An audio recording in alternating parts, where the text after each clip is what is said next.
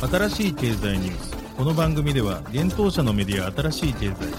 ブロックチェーン仮想通貨フィンテックに関する日々のニュース解説を平日毎日音声コンテンツでお届けしています。そして新しい経済ではブロックチェーン仮想通貨に関するニュース解説記事やインタビュー記事学習記事などのたくさんのコンテンツを掲載しております。ぜひ新しいひらがな経済漢字で検索してメディアもチェックしてください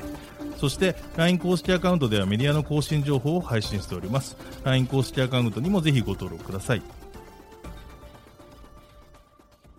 この番組は株式会社フィナンシェの提供でお送りします。フィナンシェはスポーツチームやエンタメプロジェクト、DAO などのトークンを購入して支援ができる新しいクラウドファンディングサービスです。サッカー J リーグ、野球、バスケなどのプロスポーツチームをはじめ映画やアイドル、インフルエンサーなど100以上のプロジェクトのトークンがフィナンシェで購入できます。さらにトークン購入者はプロジェクトに応じたキャンペーン参加や NFT などの特典も。ぜひ iOS や Android でフィナンシェのスマホアプリを入れて新たな応援体験を味わってください。あなたの夢がみんなの財産になるフィナンシェ。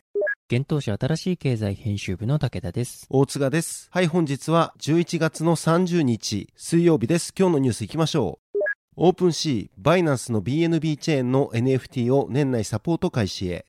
三菱 UFJ 信託らステーブルコイン導入普及に向けワーキンググループ設置暗号資産取引所も参加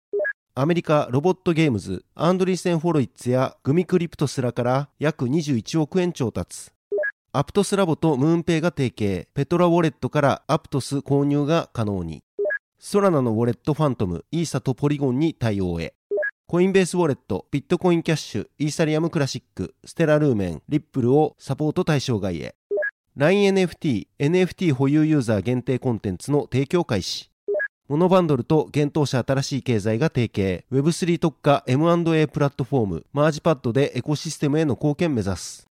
一つ目のニュースいきます。 OpenSea が BNB チェーン基盤の NFT サポート開始へというニュースです。NFT マーケットプレイスの OpenSea が大手暗号資産取引所バイナンスの独自ブロックチェーン BNB チェーンに対応することを11月30日に発表しました。これによりユーザーは BNB チェーン上でミントされた NFT を OpenSea で直接売買可能になる予定です。今年中に対応予定とのことで BNB チェーンはオープンシーの新プロトコル C ポートに統合されるといいます。C ポートは今年6月から OpenSea のプロトコルとして採用されており、従来のプロトコルに比べガス代の大幅な削減が可能になっています。またオープンソースのプロトコルとして公開されており、Web3 セキュリティ企業の OpenZeppelin とTrail of Bits に監査されています。なお、 OpenSea の BNB チェーン対応は8つ目のクロスチェーン対応になります。現在、 OpenSea では7つのブロックチェーンの NFT をサポートしています。現在の対応ブロックチェーンはアービトラム、オプティミズム、イーサリアム、ポリゴン、クレイトン、ソラナ、アバランチです。また、 OpenSea は今月6日、クリエイター手数料の支払いをプログラムで実行するオペレーターフィルターの実装を発表しています。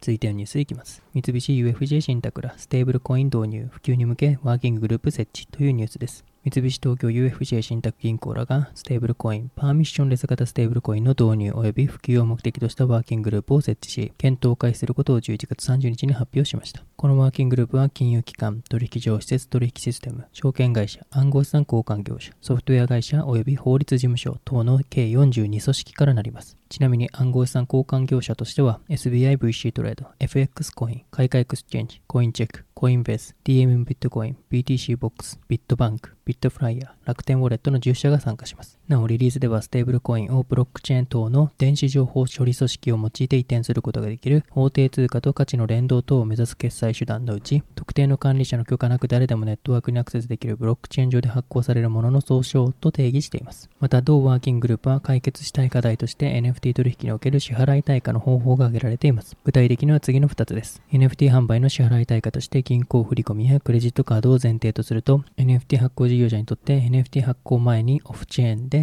都度着金確認を行う等の負荷が生じ、また日本以外のグローバルな NFT マーケットプレイスの出品ができない。2、オンチェーン上での自動処理やグローバルな NFT マーケットプレイスへの出品を目的に暗号資産を用いると、受領対価についてで価格のボラティリティを抱えることになる。そして同社らは海外暗号資産交換業者との競争上の観点から、国内暗号資産交換業者としても暗号資産取引で利用しやすいステーブルコインの取り扱いを希望する声が多いと認識しているといいます。また多くの NFT や暗号資産はパーミッションレス型ブロックチェーンで発行流通しているため、パーミッションレス型ブロックチェーン上でのスマートコントラクトを用いた自動処理が可能で、価格が安定的なパーミッションレスステーブルコインの存在が不可欠だと結論付けています。今後のワーキンググループの取り組みとしては、2022年内をめどにパーミッションレスステーブルコイン導入に必要な規制、要件及びスキーム案を公表することを予定しています。さらに2023年初めからは、公表されたスキーム案のうち、国内規制に照らして独自の実装を施す必要がある場合には、ステーブルコイン発行基盤のプログマコインを使って業務システムの設計などを行っていく方針です。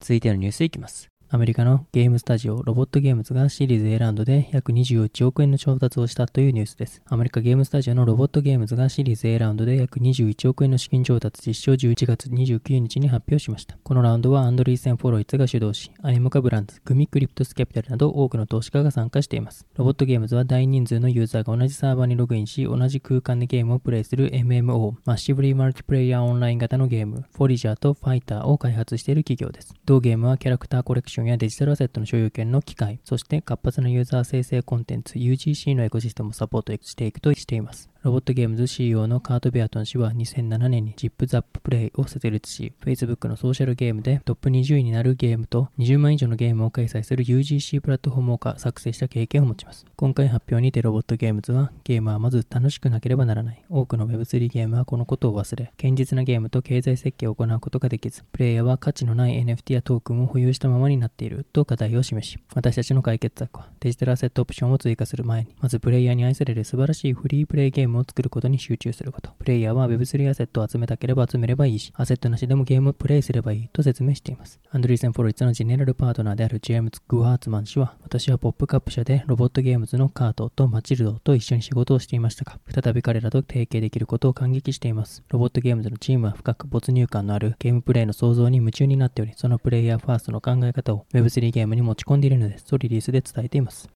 続いてのニュースは、アプトスラボとムーンペイが提携というニュースです。レイヤー1ブロックチェーンアプトス開発のアプトスラボが暗号資産決済プロバイダーのムーンペイとの提携を11月29日に発表しました。この提携により、アプトスラボ開発の暗号資産ウォレット、ペトラからムーンペイを介して、アプトスのネイティブトークン APT が購入できるようになったということです。アプトスラボによると、ビザ及びマスターカードのクレジットカードやデビットカードのほか、Apple Pay、Google Pay を利用して、ペトラから APT が購入できるとのことです。新しい経済編集部がペトラからムーンペイにアクセスを試みたところ、日本居住者はムーンペイのサービス対象外となるため、お住まいの地域はサポートされていませんと表示され、APT の購入はできませんでした。なお、ムーンペイでは今月初めから APT に対応を開始しており、今回の提携はその際から始まっていたということです。記事にアプトスとムーンペイについて解説を載せておりますので、ぜひ合わせてご覧ください。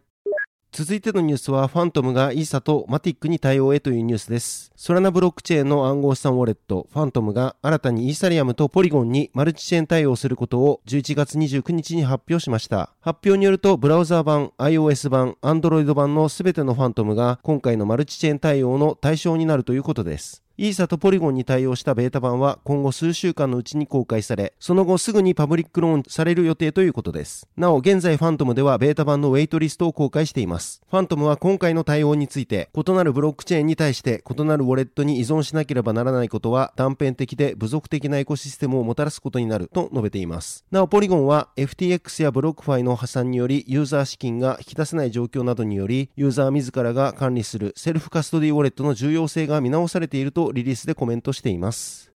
続いてのニュースは、コインベースウォレットがビットコインキャッシュ、イーサリアムクラシック、ステラルーメン、リップルをサポート対象外へというニュースです。アメリカ大手暗号資産取引所、コインベース提供のコインベースウォレットから使用頻度の少ないとされる暗号資産4銘柄がサポート停止になることが11月30日に発表されました。この発表によると、今回対象となるのは、ビットコインキャッシュ BCH、イーサリアムクラシック ETC、ステラルーメン XLM、リップル XRP の4銘柄です。サポート停止は来年2023年の1月以降になるということです。なお、この対応によってユーザーウォレットから資産が削除されるわけではないと、コインベースは説明説明しています。1月以降、この4銘柄はウォレットで表示されなくなるだけだと言います。対象資産自体はアドレスに関連付けられており、コインベースウォレットの復元フレーズを他の対象資産のネットワークに対応したセルフカストディウォレットに入力することでアクセスが可能になると説明されています。また取引所のコインベースエクスチェンジに対象4銘柄が上場廃止をしたわけではないため、資産をコインベースウォレットから取引所のコインベースエクスチェンジに送付することも推奨されています。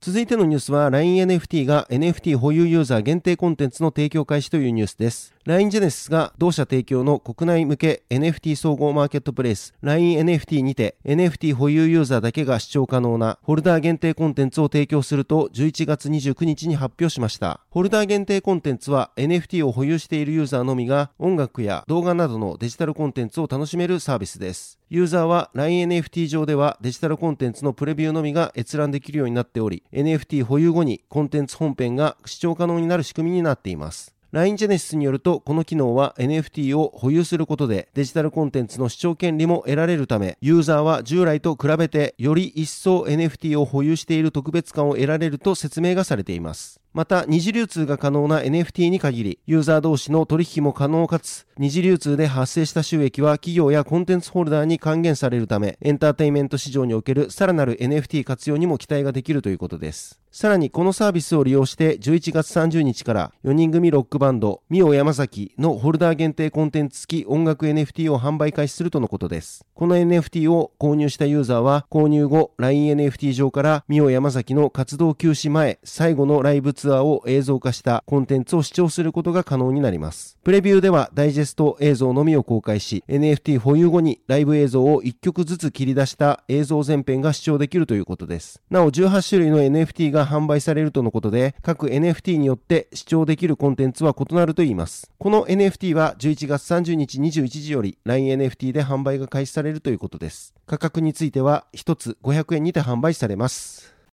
続いてニュースいきます。モノバンドルと幻冬舎新しい経済が提携。Web3 特化 M&A プラットフォームマージパッドでエコシステムへの貢献を目指すというニュースです。ブロックチェーン領域の総合ソリューション企業モノバンドルが本メディア新しい経済を運営する幻冬舎と業務提携することを11月30日に発表しました。この提携によりモノバンドルの Web3 特化 M&A プラットフォームマージパッドにおいて両社は協業します。マージパッドは新規に Web3 ブロックチェーン技術を既存の事業に活用したい事業者と優れた技術やプロジェクトを有する事業者をマッチングする M&A プラットフォームトフォームです。幻冬舎は2018年から運営する Web3 領域の専門メディア新しい経済で培ったノウハウやメディアパワーを活用し、マージパッドでこれから Web3 業界に参入する予定の大規模事業者と Web3 領域のスタートアップへの支援をさらに強化します。具体的に新しい経済は買収事業譲渡を検討する大規模事業者が Web3 領域に進出する際の入り口となるメディアとしてエコシステムをサポートし、このバンドルはマージパッドでの M&A を通した Web3 領域への参入をサポートします。はい、本日のニュースは以上となります。このように私たち新しい経済編集部では、ブロックチェーン暗号資産に関するニュースを平日毎日ラジオで配信をしております。本日ご紹介したニュースはすべてサイトの方に上がっております。ぜひサイトの方も見に来てください。新しいひらがな、経済、漢字で検索して見に来ていただければと思います。それでは本日はありがとうございました。